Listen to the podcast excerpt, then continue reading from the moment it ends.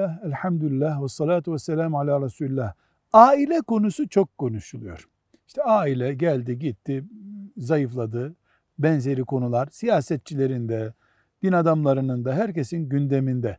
Biz bir Müslüman olarak mesela bir kaynana, bir kaynata olarak çocuklarımızın evlerinde veya kendi yuvamızda, komşularımızda ailede gidişatın sakıncalı olabileceğine dair ön işaretler tespit edebilir miyiz? Ederiz tabii.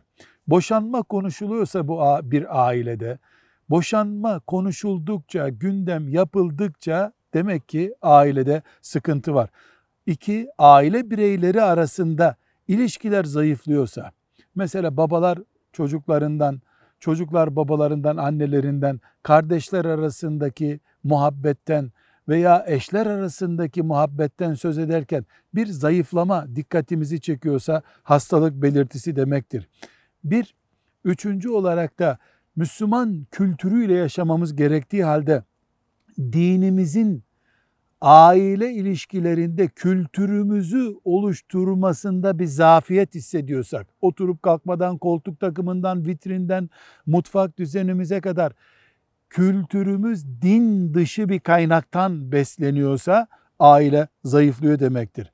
Dört, ailede israf normal, mubah yaşantı haline gelmişse, mesela üç yılda bir defa kullanılmayacak bir şey bile zaruri ihtiyaç gibi algılanıyorsa, aile özünü kaybediyor, yedek parça kullanıyor demektir. Beşinci olarak yabancı kültürlere, ümmetten olmayan dış kültürlere eğer kör taklit ailede başlamışsa zayıflık çökmede başlamış demektir.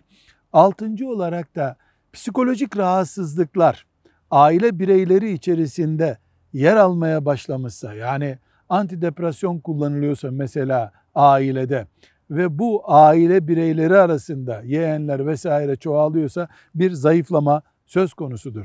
Yedinci olarak da diyoruz ki aile büyükleri, dedeler, neneler, babalar, anneler, kaynanalar, kaynatalar Allah'ın onlara verdiği değerin altına düşürülüyorsa bir baba demokratik vatandaş hakları düzeyinde evde duruyorsa Baba geldiğinde çocuklar hareketlenip ayağa kalkmıyorlarsa, anne geldiğinde, dede geldiğinde, nene geldiğinde bu ümmet düzeyinde e, kalite kaybı söz konusu demektir. Son olarak 8. maddede de diyoruz ki kadın annelik ve eşlik misyonu dışında bir misyonda kullanılmaya başlanmışsa aile çöküş işaretleri veriyor demektir. Bir aile için bu kuralları uygularız toplum için uygularız sonuç aynıdır. Velhamdülillahi Rabbil Alemin.